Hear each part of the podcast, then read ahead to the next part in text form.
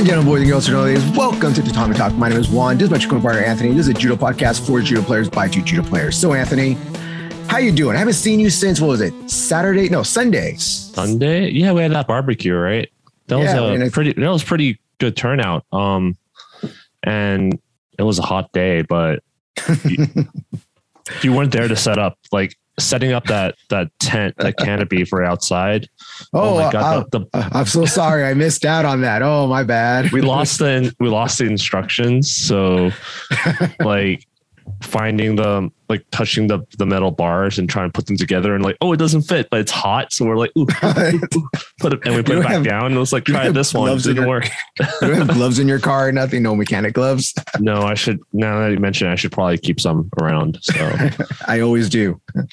but uh we deep cleaned the dojo. We cleaned the bathrooms cleaned the locker rooms uh Mm. Cleaned the mats and everything and the gym area we have like in your picture in the background that that whole back area like we wiped Lovely. Yep.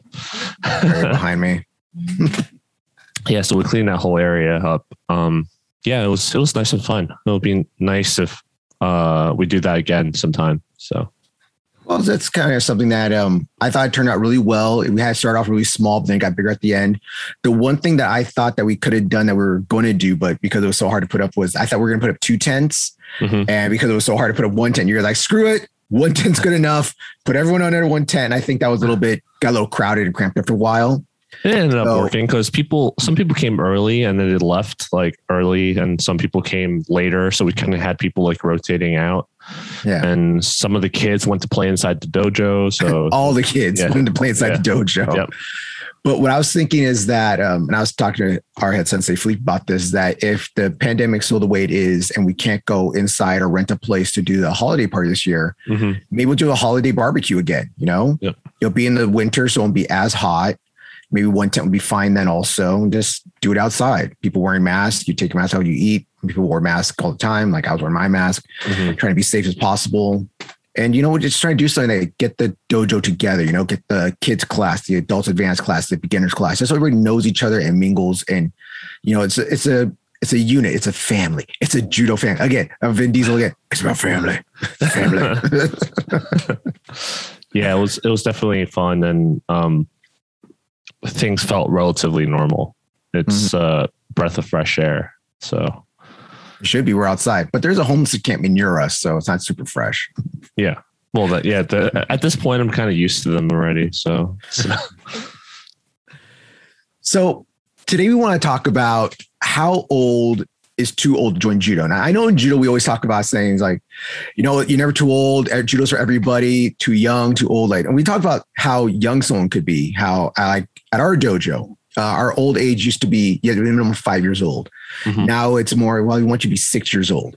But I know some of the really good judo competitors internationally started judo when they're like three years old. three you know? yeah Yeah, they did three. So just you ideas for if or, if or when I ever have kids, when they turn one, okay, this is how you do this. So just toss them around. Ah. But now you go to the other end of the spectrum. How old is too old? And the reason I thought about this because we had a member of our do uh, a new beginner join. He was a brown belt, I believe, and he's a, not a youngish gentleman. I think he's in his forties. hmm Would you say? yeah it looks like he's a- he's in his 40s yeah Yeah. I would say he's in his 40s and stuff, and he loves. He's really enjoyed judo.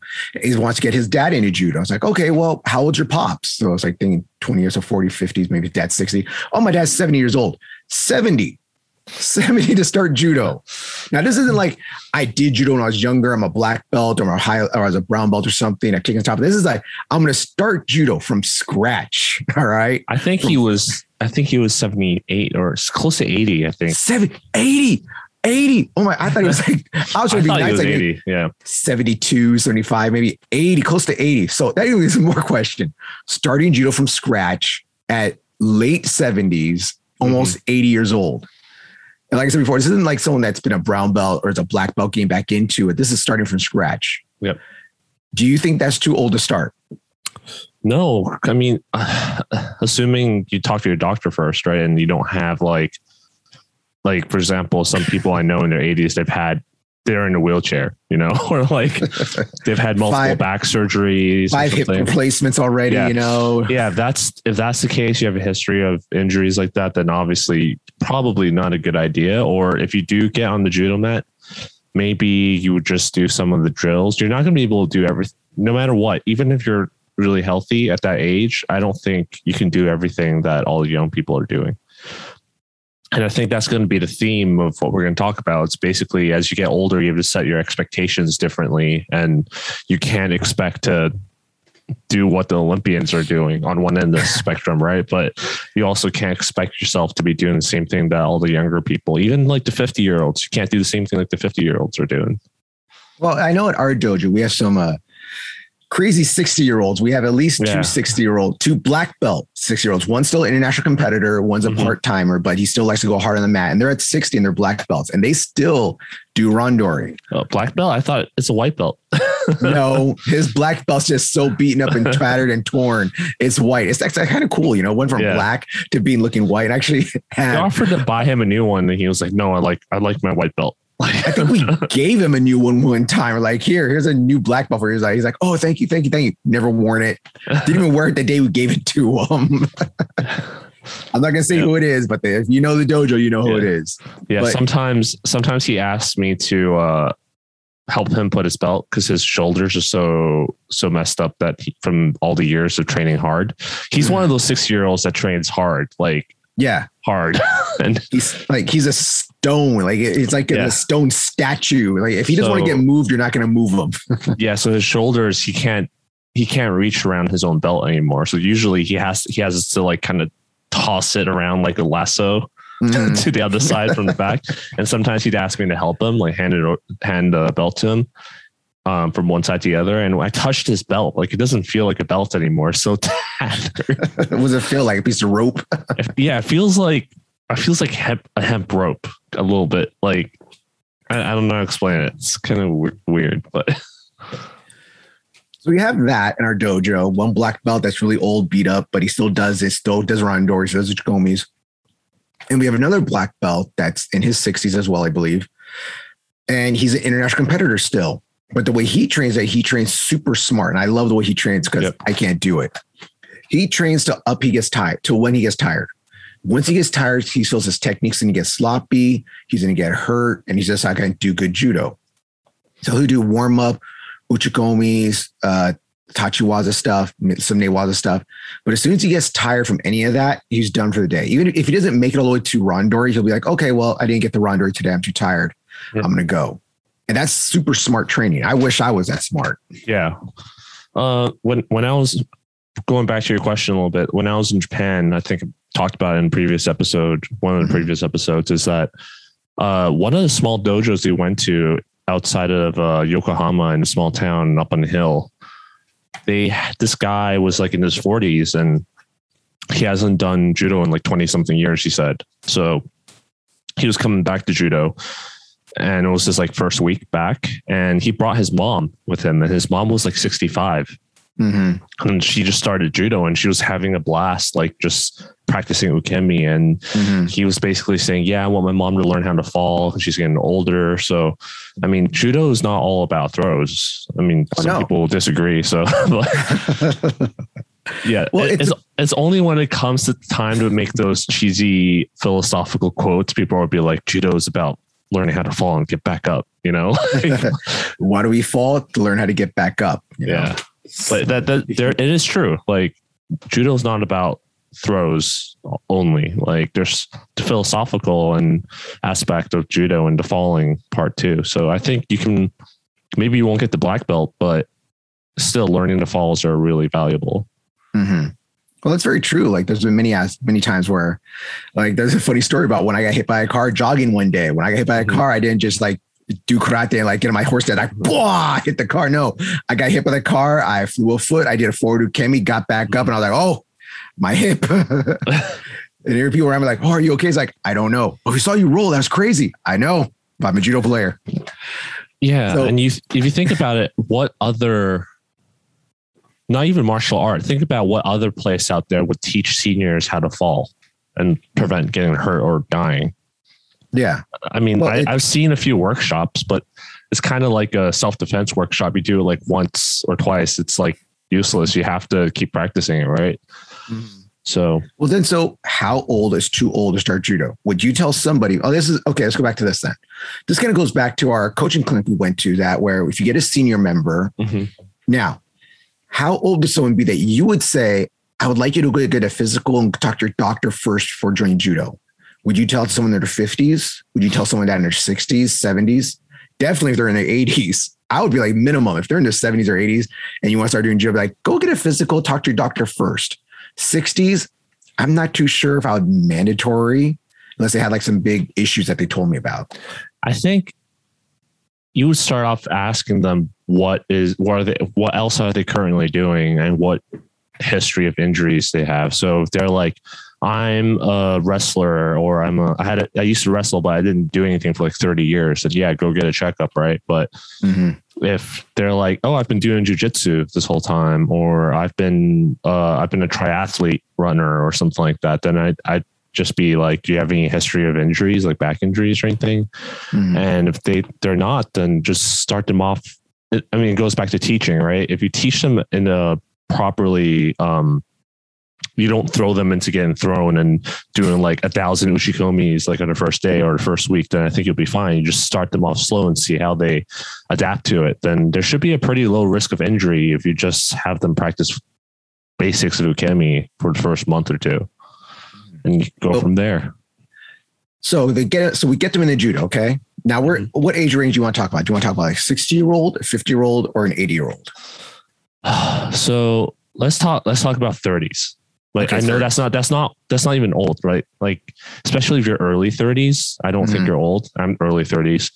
But I think mid to late 30s is when you start seeing the decline. So that's not it's still not too old to start judo, but that's when you start noticing your body's changing. You're not recovering as fast. You're mm-hmm. slowing down. Everyone seems to be moving faster and you just can't move the same way you used to, right? Mm-hmm. So I think in your 30 in your 30s that's when you have to start learning how to adapt to these changes because i think once the changes have settled in it's already too late to start learning because you want to learn how to train this different way before you actually get old right quote unquote old yeah so i think that's in your 30s is a good time to start learning how to listen to your body and even in your 20s but we know how most 20 year olds are right so I heal up in a week. What are you talking about? Broke a leg, whoop, back together. Look at that. so yeah, start listening to your body. Notice these changes. Like, um, like for example, for me, I, I hurt my neck all the time from people people cranking my neck in jujitsu and other stuff, right? So I found that I'd had to tap earlier and earlier because I'm losing flexibility. I'm mm. not recovering as fast. Like the the neck cranks, they usually I usually get over it in like a couple of days. Now it's like taking a week or 2 mm. and I still have I still have like a tight shoulder right now. So next time I'm going to tap earlier. That's like that's something I learned, right? Like I have to tap earlier now. I can't mm. wait till I can't wait till the pain fully sets in for me to tap like I used to. I I just have to know how far my body can contort before I get hurt. So, um, I've also incorporated more stretching now in my 30s. So mm-hmm. I think 30s is when you start adding more time to your warm up, adding more stretching into your routine versus just strength training. Cause that was all I did in my 20s was just strength training. And um, just training hard. But now in my 30s, I'm incorporating more recovery, flexibility stuff. And then I'm I think I'm just going to have to keep ramping that up as I get older. True, true. You're you're in your 40s, so what? How about you? 40, like we can talk about damn 40s now. Near 40. I'm damn near 40. I ain't 40 yet. All right. I still have a few months. All right.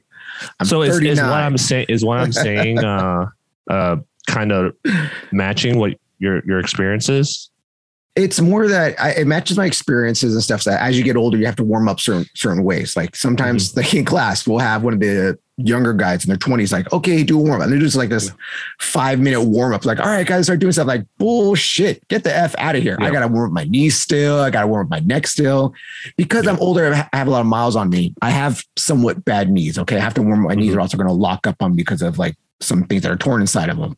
My neck, I have some compressions there, so I have to stretch out my neck more, do some um, more neck exercises to warm it up, move it side to side and stuff. So I doesn't get a pinched nerve. I don't hit someone the wrong way when I come Mhm. inside. And then I'm like, oh, give him my arms for a second. But yeah, it's about warming up properly. And it's funny. Uh, one of the guys in our dojo, when they were doing our little black belt or yeah, black belt corner warm up, he's like, Yeah. yeah, when I was younger, I always wondered why all the black belts would go in their own corner and warm up by themselves. Now I get it. Now I get it. I still need to do some more warm ups. Yep. Yeah. So one one of the things that I guess we're kind of skipping ahead, but I'll mention it now is as you get older, you can't do like you said, it takes longer to warm up. And reason for that is one, your body just can't move the same way as the younger people. And two, you have to do low what we call low impact warm ups because you're like you said your knees your joints just aren't the same. So you can't just run around do high knees do burpees and jumping jacks and all that kind of stuff. That's like roughing your joints as you get older. So you have to do other stuff which isn't as uh, doesn't get your blood flowing as fast. So your the time spent warm, warming up is supposed to be longer but you have to do more lower impact dynamic stretching exercises to warm up Mm. I know, like it's funny. Like one of my things that I like to warm up my body with is just doing forward ukemis. To me, Mhm. doing forward ukemis, it just rolls up my back. It helps me stretch it out and stuff. Like that works out for me. Like, so when I hear some people say, "Oh, well, I hurt my back doing doing this, so I don't want to do forward ukemis," I'm like, I tell people, you'd be You're surprised if you do a Yeah. good, nice, easy forward ukemi, how much it will help you and stretch out your back because it's in a it's just a weird thing. You just do a forward kick, it just rolls out your back. Now, for me at least, it helps me out. And I tell people like, like there's certain weird things that I do because of my injuries, like how like pushing your neck this way, push your neck that way, hang off the hang, hang off the uh, see right here we have these bars in the back of the door I'm pointing at. I hang from those. I let my back just straighten out. Sometimes I'll hang upside down like a vampire. Yeah. my neck just stretch out sometimes. And it's just a little things that you got to know your body. And this is talking about knowing your Mhm. body in my 30s. Like I messed up my knee in high school. Okay. I messed up one of my knees my senior of high school messing around. And that's why my wrestling career got messed up from that. Hmm. So I've had this since I was in high school. So I've had to work around this. Then I messed up my other knee in judo. Then I messed up my neck from just compound injuries of just other Mhm. things. And I've always, it's funny, when I figured out with my neck, I always, I told, I th- always thought I tore like my cuff or rotator, or I just tore some of my back. I always thought that was just a muscle tear. Then I found out, oh no, it's because my neck compression. That's what it is. That's making me feel that. It's like, oh, so now I do neck stretches for it. But again, that was all in my 30s, and I'm getting Mhm. older. I have to train smarter. And now we get members that are, like we said, now let's go to go up a little bit. Money members that are in their 40s and want to start judo. And sometimes they can't work it as hard. And we had we had one now- sign up on Tuesday, by the way. One of one of the kids' parents decided to Uh-huh. sign up, and he looks like he's in his forties. That's cool. Have they done martial arts before or judo before? No, they haven't. I No. think he's just been very intently watching the beginners class sometimes that his son, son is in, and he's getting interested. So Mhm. he just like it's been what three or four months since he signed his kid up, and now he's he yesterday asked me for him to sign up. That's great. So it'd be a father son or father daughter or Father son. father son judo. It's awesome. They Yep. do Uchikomi at home together. Yep. Well, so let's go back to where we're talking about 40s. Now you get to 40s and you see people doing all this stuff. And this is when it starts to get more complicated because Mhm. you can do Tachiwaza. You can do some pretty good Newaza still because it's not super impactful. But once you get to the hard stuff and you start to get to Randori, that's when it gets hard because my body isn't doing what my mind thinks it can. And now I have to be smart about it. Because I think like you already get to your late 30s, it's getting to a point where it's like, okay, me personally, I can't do hard randori every week like I used to when I was a kid. I can do Yeah. ha- hard randori once a week, sometimes twice, or even I have to see who's here and be like, okay, who's here today? Who's Okay, safe to I- go with? exactly. if I, I go with him, I have to fight tournament style. I have to go full blast with him. I go with him, I can work on little things, help them out. You Mhm. got to figure that out as you get older because I can't go like tournament style, tournament style, tournament style, tournament style all class long. I'm gonna be beat up, hurt, and be mm. taking ibuprofen and Tylenol and Epsom salt bath for the next two days. Okay. so it gets to that point where as you get older, it's like so now you're you- so you're in your 40s. You see judo, you want to start judo. It's a great time to start. There's nothing Mhm. wrong starting in your 40s. It's just you're gonna get that point where you're gonna see everybody doing things. You're like, I want to do that. I want to do that, but you can't. And I, I hate saying It's this just something you have to accept. Some Yeah. things you just can't do. you can't do it. And I ask sometimes when I see these 40 year olds, mid to late 40 year olds in our class, Are you okay? Do you need a breather? It's okay to sit down, but you're mentally be like, I don't want to sit down. I don't want to give up. I'm not that old. And Mhm. you're not. But Father Time, how they say, time and tide waits for no man. All right. Yeah. Father Time is undefeated, is what uh, Dave Roman says. Is that what he says? yes. I I always like the old. I like the old saying, "Time and tide waits for no man." It's like, oh, it really, really does it. It don't give a shit about you or what you're doing. It's gonna keep going. Yeah. So 40, like you said, really things start hitting hard. You got got to really adjust. And I think 40 is also usually when I mean, this is anecdotal and look at my family members. And my dad was pretty athletic. He used to be the kind of guy that would wake up early, do like a 100 push-ups and sit-ups, and I would Mhm. sit there and do it with him and stuff. Um, yeah, every morning he would do exercises and everything. And uh, he he was a great swimmer, super athletic, but nowadays I see it slowly decline. And I think part of it has to do with one day he just realized he can't, he needed to sleep more, one Mhm. for one. And then he just can't do the like a hundred push-ups or a hundred sit-ups anymore, you know? And Mhm.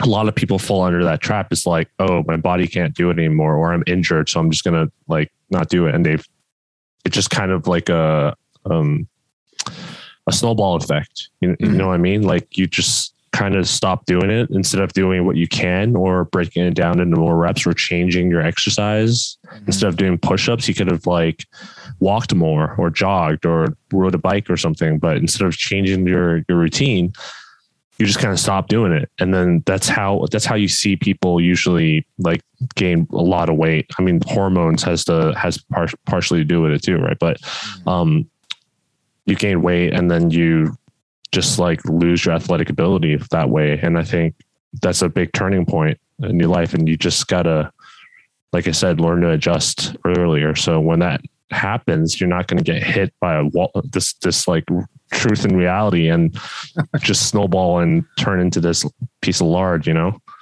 Yeah. Well, I think one of the frustrations, the joke that um, I can't remember who told me. I think I heard it at a coaching clinic one time is that when good judo players get older, the Mhm. reason you don't see a lot of them turn coaching is because I was a world champion, I was a national champion, I was this, I was that. I don't get thrown by some brown Mhm. belt. I don't get thrown by some just not roided out, but just some like young testosterone up mm-hmm. teenager or 20 year old brown belt and be like, I was a world champion at one time. Now I'm getting thrown the brown belt. And it's just one of those reality checks you have to get through later in life of Yep. shit's going to happen. You're not going to be the same players you used to be. And that goes into then let's go older then. So we talk about mm-hmm. 40s, you know, you can still do everything, but you have to take stuff easier. You can still do randori. Maybe not as hard, hard as you want to, but you can still do it. Now 50s. Now 50s, I think it's going to be more, much more selective randori. Again, Mhm. Tachiwaza, Newaza, Uchikomis, um, uh, Yakusoku Geiko. You can do all that Mhm. stuff still, but it always comes down to randori. How hard and who can you go with? And your risk, your risk tolerance too. Like if you want to Yeah. go hard, you just gotta know like your risk, you're taking a risk, you know? Like Mhm. And if you're starting judo, now you're going to start, let's say you're starting judo at 50 years old. Now, when I see a 50 year old starting judo, I'm thinking, okay, they can still do pretty much all of the, all I'm going to call them bumps because wrestling, all the bumps, but all the ukemis.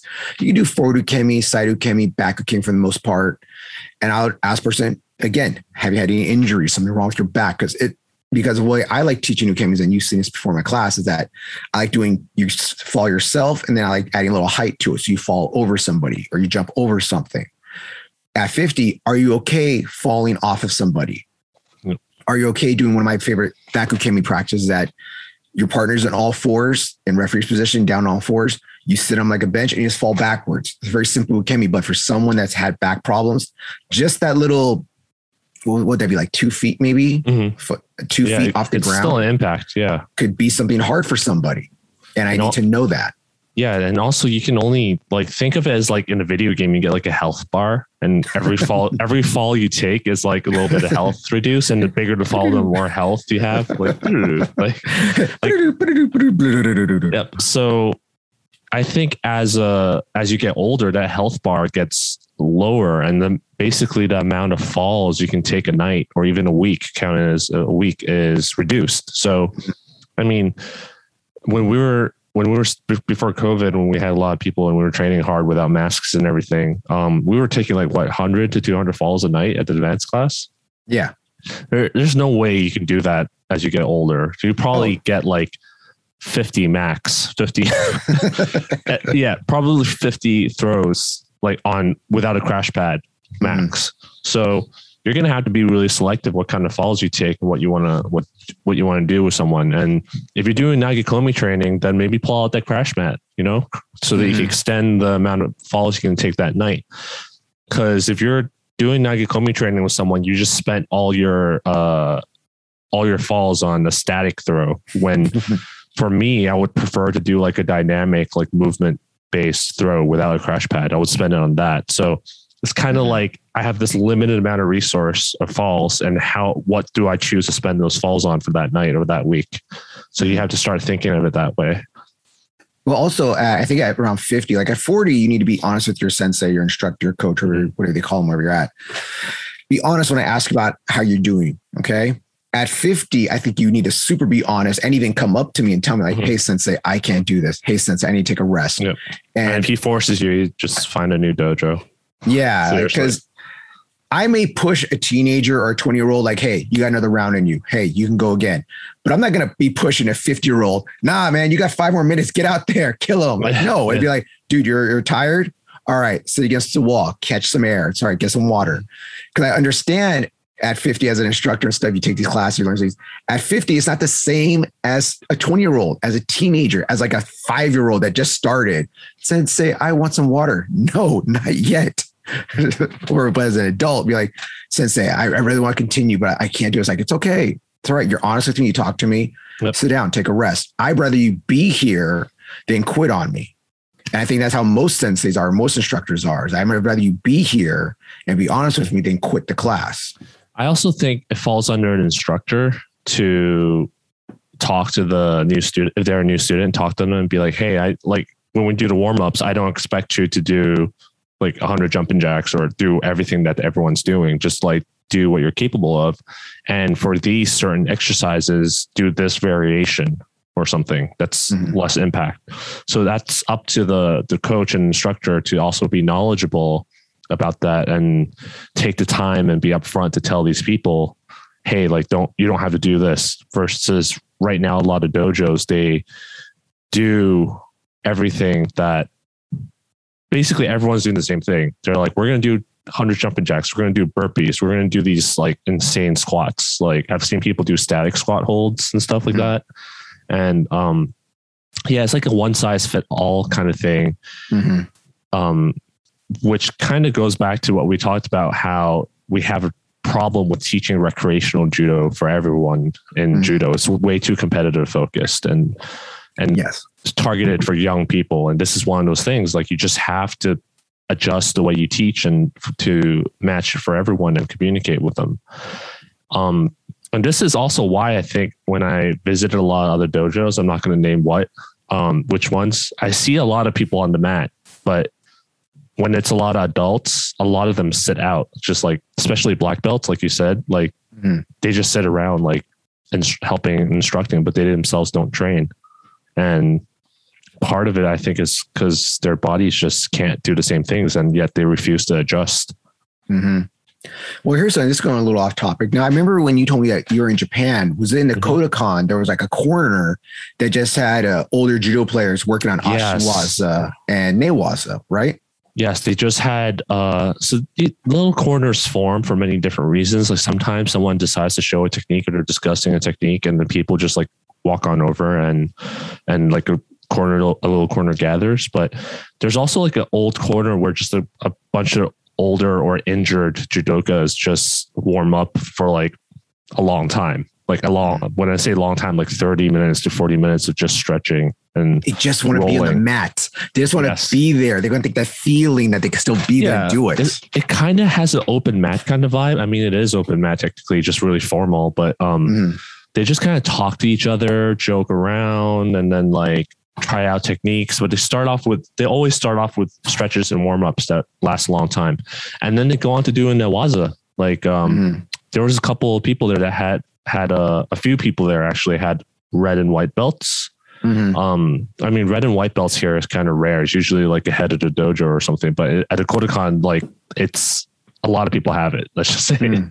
Um, You've been judo your entire life. Then that was a joke. Me Yeah. and some of the other black folk talked about how this one guy we were watching video. He looked Mhm. like he was in his 40s and had a red and white belt. I was like, how's that possible? He's not a world champion. He who who is this guy? How does he have a red and white belt? How does this happen?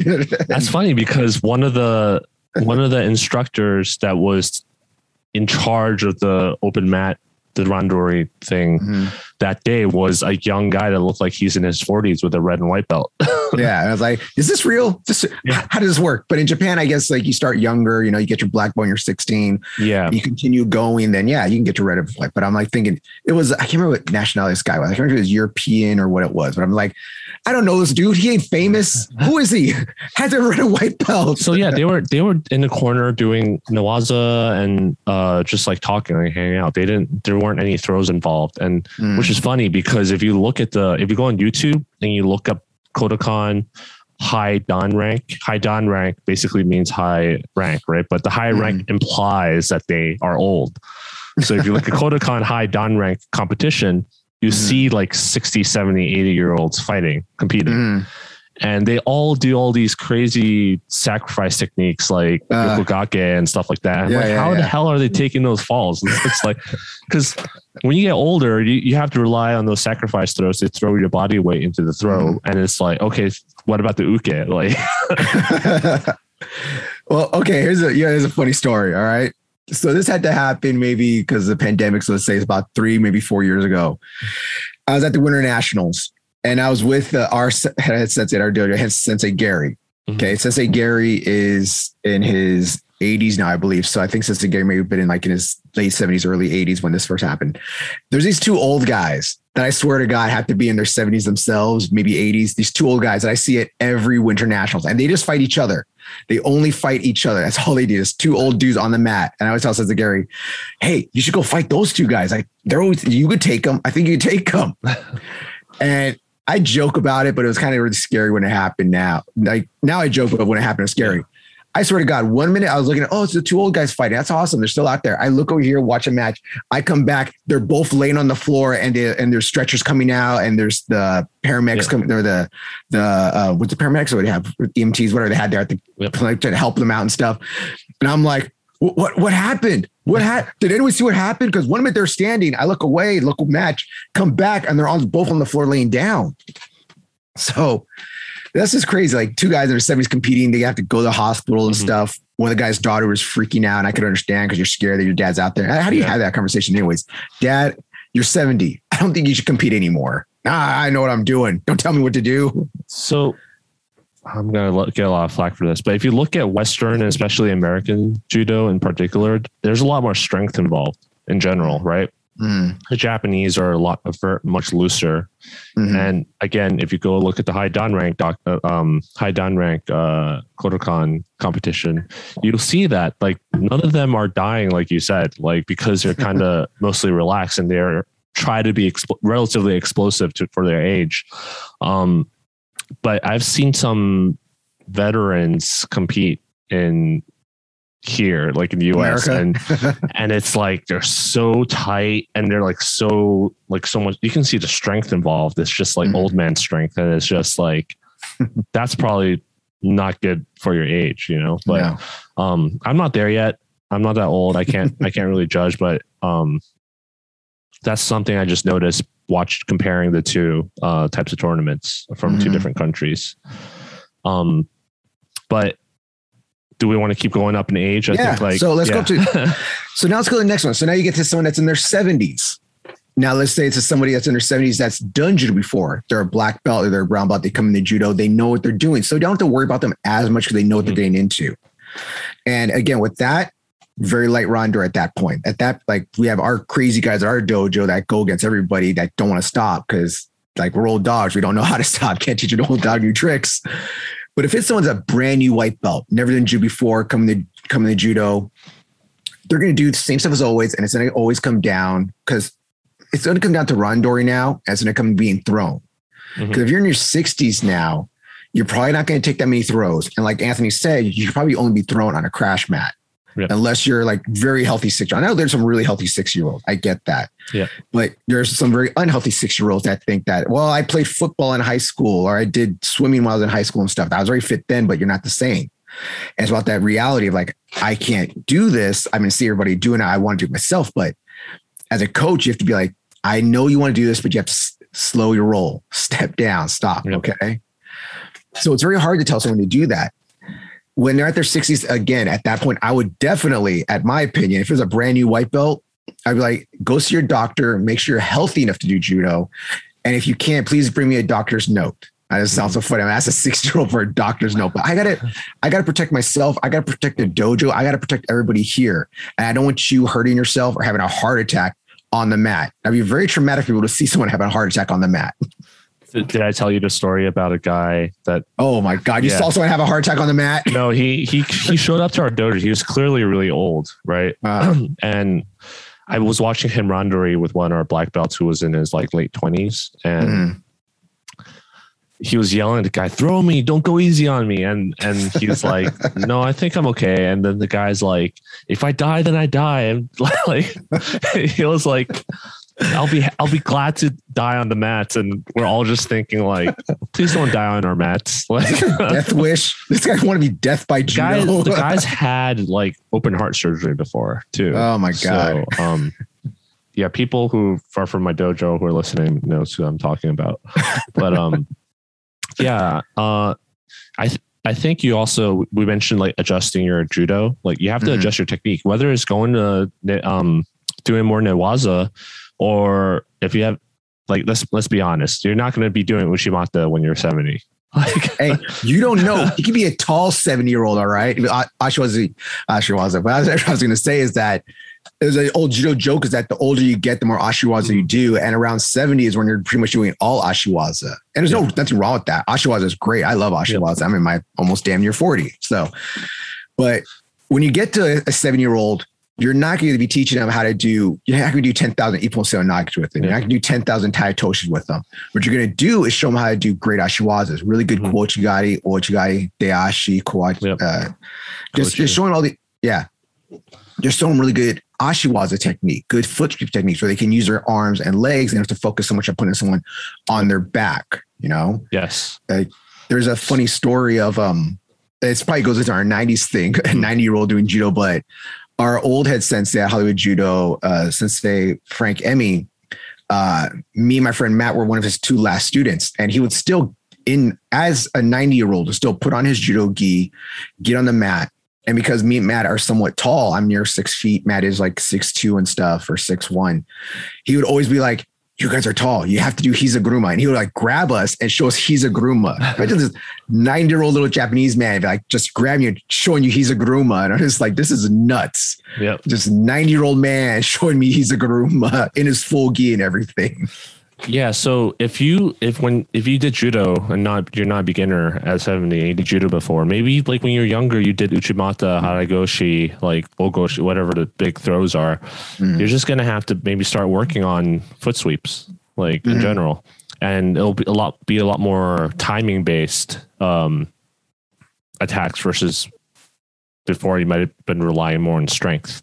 Mhm. So um I stopped telling beginners this because I don't think they understand, but I used to tell them that like the, the um, chance of a success, well, the success, how successful a technique is, it depends on your timing, Mhm. strength, and um, technique, right? So Mhm. if you have shit technique, but the timing and your and the strength is just there, you can still throw someone. It might not be beautiful, but it'll work.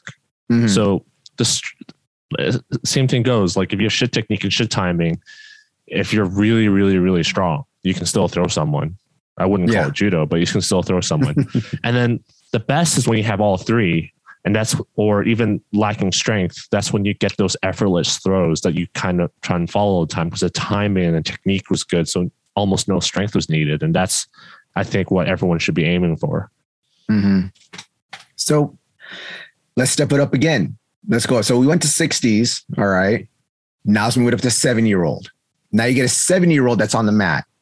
Now I've worked out with some seven year olds that are already I thought we did. belts. I thought we were talking about 70. We're talking about seven year olds, six year olds, 60s, 70s. All right, I'll go Yeah, let's, let's combine that. Let's just combine. Let's that. combine it. Okay, so let's, let's let's say they're still they're in the 70s now. Yep. To me, if someone's brand new and has never done judo before and they're 70 and want to get on the mat, they are only being thrown on crash pads. Okay. Unless you're doing like so, unless they're working with another brown belt or black belt that is helping them out and can throw them lightly onto tatami, Mhm. they should only be thrown on a crash pad, you know, some sort of crash mat, crash pad, whatever you guys have, whatever thin thing you guys use, use that to throw them on because you do not want to throw somebody full force in their 70s on the mat. Yep. In my opinion, it's going to be very tough someone in their 70s to start judo, to start judo from the beginning. I know there's something that I saw you do with some, one of the white belts the other day is you had him do forward ukemi on the crash mat. Yep. And I thought that was really good for someone older. The guy's not that old. He's like, you know, what, 20, Yeah. you would say? The reason I told him to do on the crash mat was because he had trouble relaxing. He was stiffening up the whole time. Uh-huh. So I was like, just do do it, like jump into the ukemi, but I want you to focus on re- relaxing. So Mhm. I wanted him to focus on relaxing on the crash mat. But we should use it. The, the crash mat is such a useful tool that's underutilized. Like people just see it as being able to throw someone harder, basically, Mhm. like for Nagekomi, which I think is just only one way of using it. But Mhm. go ahead. So no, so we're going into so going into that. If someone's in their seventies just started judo, if you have a crash mat, maybe have them do ukemis on the crash mat. They have them do a Mhm. back ukemi on the crash mat, so not landing directly on the mat. Because again, you don't want to break something, pop a rib, pop a vertebrae, Yep. break something. Even though, like even at our dojo, we have a subfloor that has spring, not a spring, but we have these really um foam brick subfloor Mhm. bottom, hardwood floors, two inch mats. Our mat is great. It doesn't hurt that much to get fall when you fall on it. But for someone in their 70s, it's going to be a lot different. Okay. Yeah. Someone that landing on their in their 20s to kids to to adults, to someone in their 70s, it's going to be a lot. It's going to be a lot of harder impact on them. So I would suggest use a crash pad a lot with them. And then when it comes to doing tachiwaza stuff, tachiwaza is fine, but maybe just no throwing unless it's on the crash mat. I know they're going to be like, well, throw me. I want to feel what it feels like. Have them work with somebody that knows how to throw. Don't put them with a brand new white belt beginner. You may be like, oh, but they're at the same level. No, they're not the same level the per- other person may be younger, stronger, more headstrong and stuff. I don't want the person to get hurt. Yep. So that's when you have to work them with another black belt. Maybe they only work with a black belt. They work with a high level brown belt that understands this. And again, when it comes to randori, I don't think they should be doing any randori personally.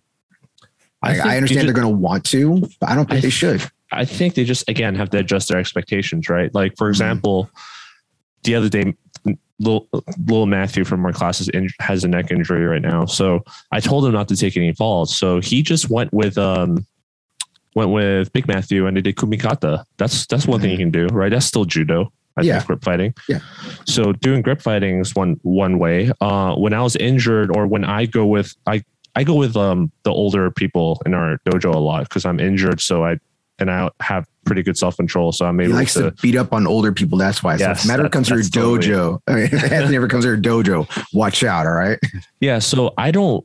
I don't go on like doing uchimata or full or muscle them, but I try to get them off balance. Like you, Mhm. you know what I mean. So I just Yeah. like I get them moving. I f- do some ouchi kouchi feints or like get them try to get them to like fall slowly on their butt. You know, Mhm. instead of those big throws. Like working on my timing, getting them off balance, getting a feeling of movement. Those that's still part of judo. And Mhm. I mentioned it before, but um, to me, judo isn't just about the throws. It's because there's so many like aikido has throws, wrestling has throws. Like, so what's the difference between judo and those art? Like, Well, you don't see guys wrestling into their 70s and 80s. Yeah. That's a big difference. You might see a guy wrestle so as a coaching Mhm. position. well, I'm I'm talking 50s, about I'm talking about the def what makes judo different from other throwing, grappling martial arts. Mhm. And to me, is judo has this way. It's all about exploiting your opponent's structural instability. For, to Mhm. me, that's what judo, what differentiates judo from the other stuff. Like that kuzushi, like the structural instability, is not formally taught that way in any other grappling arts. The other ones are just like you need to grab here, and then you need to like just throw them like this, basically. Mhm. like that's essentially what they're doing and judo just has this way of explaining that and i think practicing those movements like we talked about is part of judo so there's no you don't end up f- falling or getting thrown, but at least you're getting them off balance and you know that if I really wanted to throw them, I could poss- possibly throw them. Okay. Anthony here talking about picking on old people. Yeah. Get those old people off balanced. No, but it's it's different when you're getting to that older age, 60s, 70s, and above. It's not about doing judo as a competitor, as someone that wants to go compete at nationals or win nationals. Even though you could, there are those categories open up. But I think it's more of doing judo for the fun of judo and learning it for the technique, the like I'm gonna get all fill out the the the mental aspect, the spiritual aspect of judo, being on the mat, wanting to be around people, maybe even the social aspect of just people with the same mind. Like I love grappling, you love grappling. We can be here hanging out. I'll talk about grappling, mm-hmm. and you may not be a black belt, but if you want to be there and you talk to your instructor, your coach, your sensei about what you can and cannot do, and have realistic expectations of what you want from it, then I don't see why not you can't join. It's just you're not going to be doing hard randori, okay? You're not going to be fighting every day in class. And if you have to sit out, it's okay. It's okay to sit out. But as we always say in judo, judo's for everyone. And it really is. It's just you have to uh, lower expectations almost Yeah. as you get older. I don't want to say it's such a mean way, but that's just how it is. Speaking of which, um, there's that book I actually lent it to the Sensei Gary, um, and I passed it around a few people in the dojo. Um, it's called Falling Hard by Mark Mhm. Law. In the UK, in some countries like in UK, it's called the Pajama Games. And the guy who wrote that book was a journalist in the 40s and who started judo in his 40s and got Mhm. his shodan in his 50s. Mhm. But he talks about his it's like a love letter to judo and i recommend everyone to read it if they haven't read it but he started late and he got his black belt so um yeah Was that it? Oh, okay. yeah that was it i just recommend people reading that book basically and it's just to show 40 starting at 40 is not that late basically and No. he's still able to get his black belt I don't think starting judo at 40, 50, even 60s is that late. It's just you have to have an expectation of what you want from it. If you want to get your black belt, it's just going to take longer. You're going to have to take a different route to get your black belt. You're not going to get competition points from going to compete. Maybe you get competition points by going in and a refing. You're going to become a ref mm-hmm. guy. Maybe you're going to go and become like a table person to help at the tables, or you're going to be someone to be a good coach, you know, get it Yeah. that way. It just sometimes takes longer with time and grade or competition. Everybody want, I know everyone wants the competition points. Everyone wants the glory of going to competitions, getting first place, trophies, all stuff. You know, I love trophies. All right. I'm into that all the time. I love if a tournament has a trophy, I'm like, ooh, trophy tournament. I love that. But it's going to be different aspects of how you're going to get into judo and what you're going to do from it, what you're going to get from it. So I don't really see any problem people joining late. The only problem is that you have to be honest with yourself and honest with me as an as an instructor. Yep. Now, the final one, what if somebody is in their 80s? That's ah, gonna be crazy. Someone in their 80s walks into your dojo. Someone in their 80s walks in and says, I'm interested in doing judo. What do you do? Do you let them in? Or do you say like, sir, I- you could be i would Would you buy put- life insurance on him Here, sir, I need to get this term life insurance first. Uh, sign me as the beneficiary on there, please. no but ser- um yeah I would- tell him like I, what we just said like hey just so you know what you're going to be doing is very limited and just like we're, we're not gonna we're the primary goal is to keep you safe but it's going to be a lot of falling just make make telling him that our goal is to make you really really good at falling and with some Mhm. techniques added and again you're not probably never ever going to be able to do uchimata or those big throws you see on tv but we'll try and teach you some of the foot sweeps and everything like that and Mm. definitely get a physical Definitely get a Yeah. physical. Also, get your head checked. Maybe also. no, because I say this because I worked out with a lot of different old with a lot of different age Mm-hmm. people. You know, like right now at our dojo, Sensei Gary is the oldest guy that we have there. Mhm. Okay, Sensei Gary is in his um, early 80s, right? Is he? We- know uh, exact yeah, age. yes, 83, 84. Yeah. Yeah. But I met Sensei Gary when he was in his 70s. And this is also, he's a black belt already. He did judo his entire life, Mhm. never took a break from judo, never stopped, never got off the mat. And he was still doing uchikomis and He was uh, doing Chikomis like up until like right before COVID too, I think. yeah, he, he would put on his gi, uh, do uchikomis. He would do his squats using a rope for assistance and stuff. Mhm. Do um, dumbbell lifts and stuff and sit ups and just doing ashiwaza, uchikomis. And he still has that pull that you can feel it. Like he'll grab Yeah, you. his- that he's pull. so strong. His grip and his pull. Oh my god. Yeah. You're like, damn it, sir. Like it's it's just like your pool now, your 80s is just like this. Like, how is it when you're in your 20s and 30s? Yeah. And back when he was competing back in the day, they didn't have age and weight classes fully. They would, what he said, they would just line you up. Everybody just line up according to height and be like, okay, uh, U5, U5, and U3 or so. So when he was a teenager, he was going against adults at that time. It wasn't because he was a tall guy. Yeah. It wasn't like, okay, we're having the teenagers here and the kids there, just be like, oh, knock a mic over right there. it was just like everybody line up. All right, uh, you're about the same, you're about the same. So it's just crazy. But he's another one that just never stopped doing judo. And this goes to show you, he changed up his game's entire life so he can never, so he didn't have to stop. I don't know if he ever had, even took long breaks away from judo. I think Sensei Gary stick with judo the entire time, as far as I've known his entire life. Might be corrected. I don't know, but He's definitely like a role model for me. Like I want to yeah, stick with judo like he did. And Yeah, Sensei he just- me too. Yeah. like we said, change with Sensei Emi, my the instructor when I was there, 90 years old, a 90 year old little Japanese man, still putting on his gi, still teaching Ashiwaza. And again, there again, Ashiwaza. He wouldn't be like, oh, Juan, do Ippo He's like, yeah, I have to learn Ippo But he was demonstrating Ashiwazas up to like pretty much, I want to say, to the week he passed away, he still was putting on his gi the week before. Mhm. He'd still come to judo, drive, put his gi on, and get on the mat at 90. And he's another one that never stepped away from the mat, never took a hiatus or went away from judo. Yeah. I've I've said mentioned before I want to do this for the rest of my life, but I have no I'm, I have no illusion that I'm gonna be I'm not disillusioned to think that I'd be doing randori till I'm 80 or 90 or whatever. I Mhm. know, but I still want to be doing uchikomis. Like I've seen old people doing uchikomis in the, at the Kodokan, like in Mhm. their older age, and that I want want that to be me. Like get on, do some uchikomis, maybe like teach a few beginners, um, a couple of throws in a crash mat and call it a day. You know, maybe not even randori. You know, like so that's to me still still fun and still involved in judo itself, and it's just part of the journey. You know.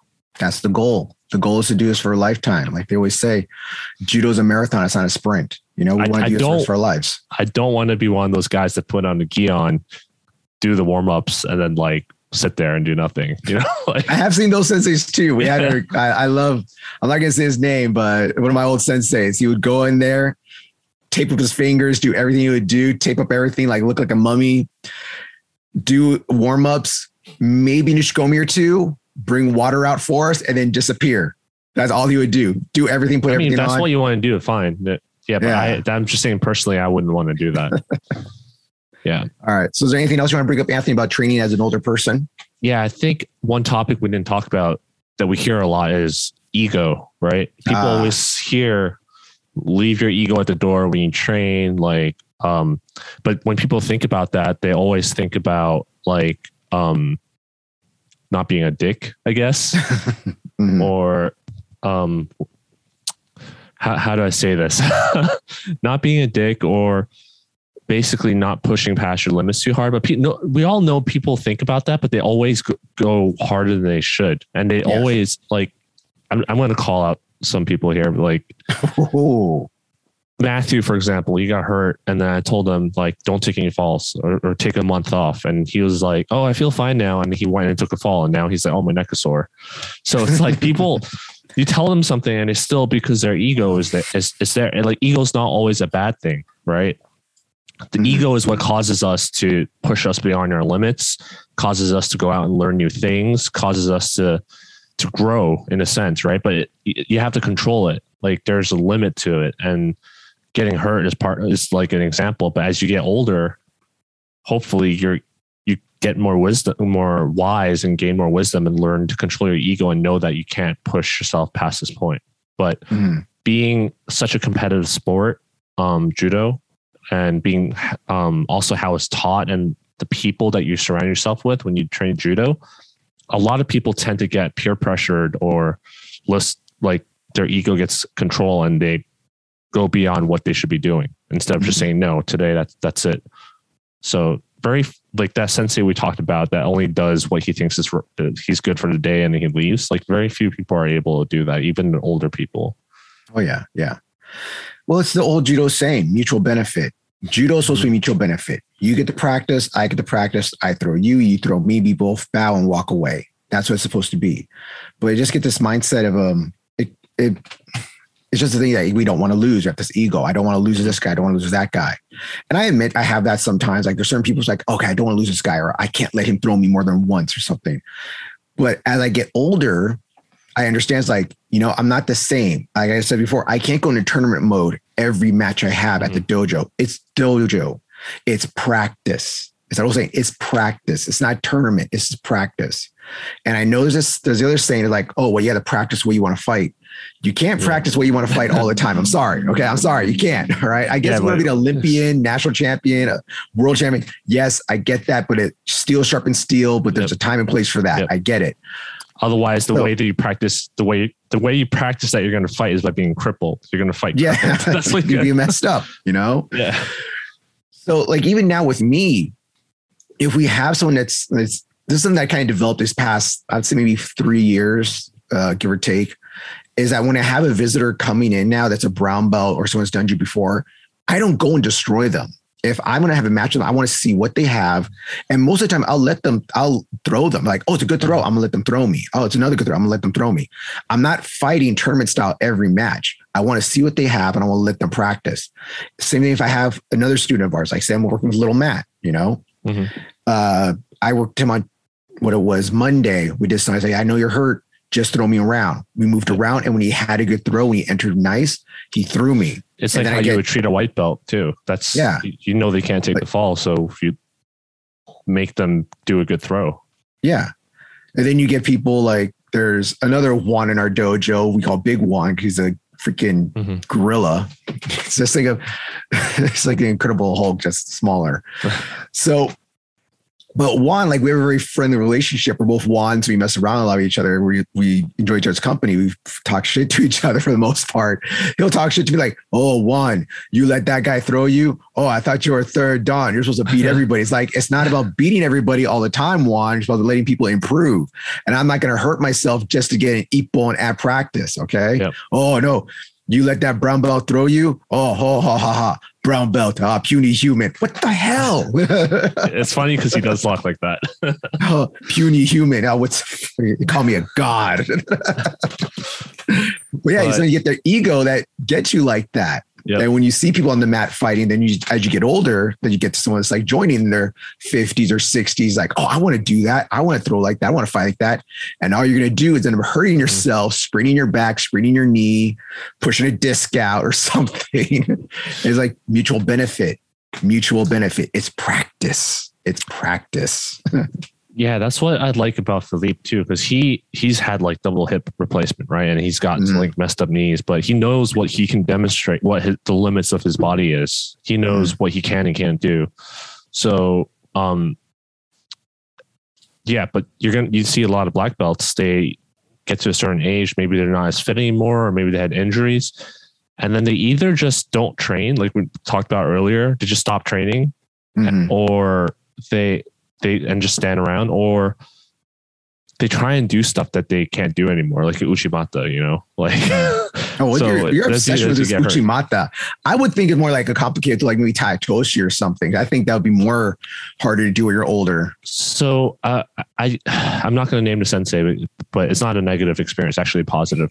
There's a mm-hmm. sensei mm-hmm. around here that has a really, really good. He's known for his uh, Hanegoshi, and I visited the dojo and he was running class. I was surprised I, when he, I saw the way he moved, like the uchikomi mm-hmm. and everything. I'm like, this guy's not 70. What the hell? Like, and um, he would he was demonstrating to us how to do uh, hane hane makikomi, mm-hmm. and he didn't. He just lifted the guy up and put it back down because that that he never executed the throw because yeah. that was his limit, right? Mm-hmm. He knows that's what he could do, and on the other end, end is you see some senseis can't demonstrate it, but they try, and then you now you have people ended up learning the wrong thing because you couldn't demonstrate it properly. Yeah. Yeah. So hey, you just have to know your limit, your ego and your limit and everything. Maybe have a younger guy who learned from you earlier when you were still able to do it, or someone else that has a good Hanegoshi or whatever, and have them teach the throw Mhm. or or demonstrate it.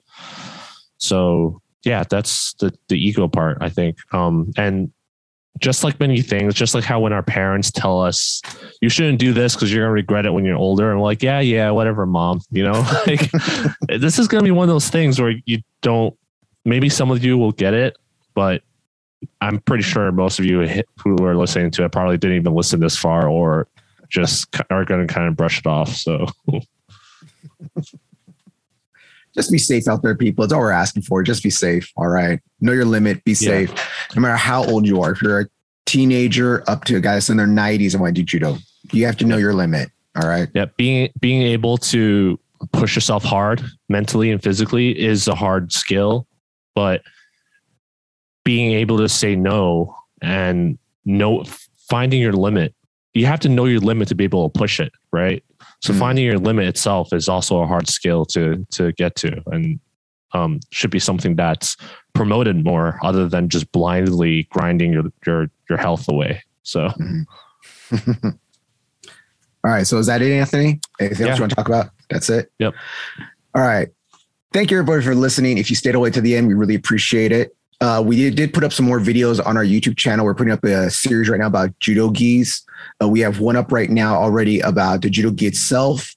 Uh, this week, the judo gi video about judo gi versus BJJ gi, where the big differences, what are the pros and cons, and why certain things are certain ways on them.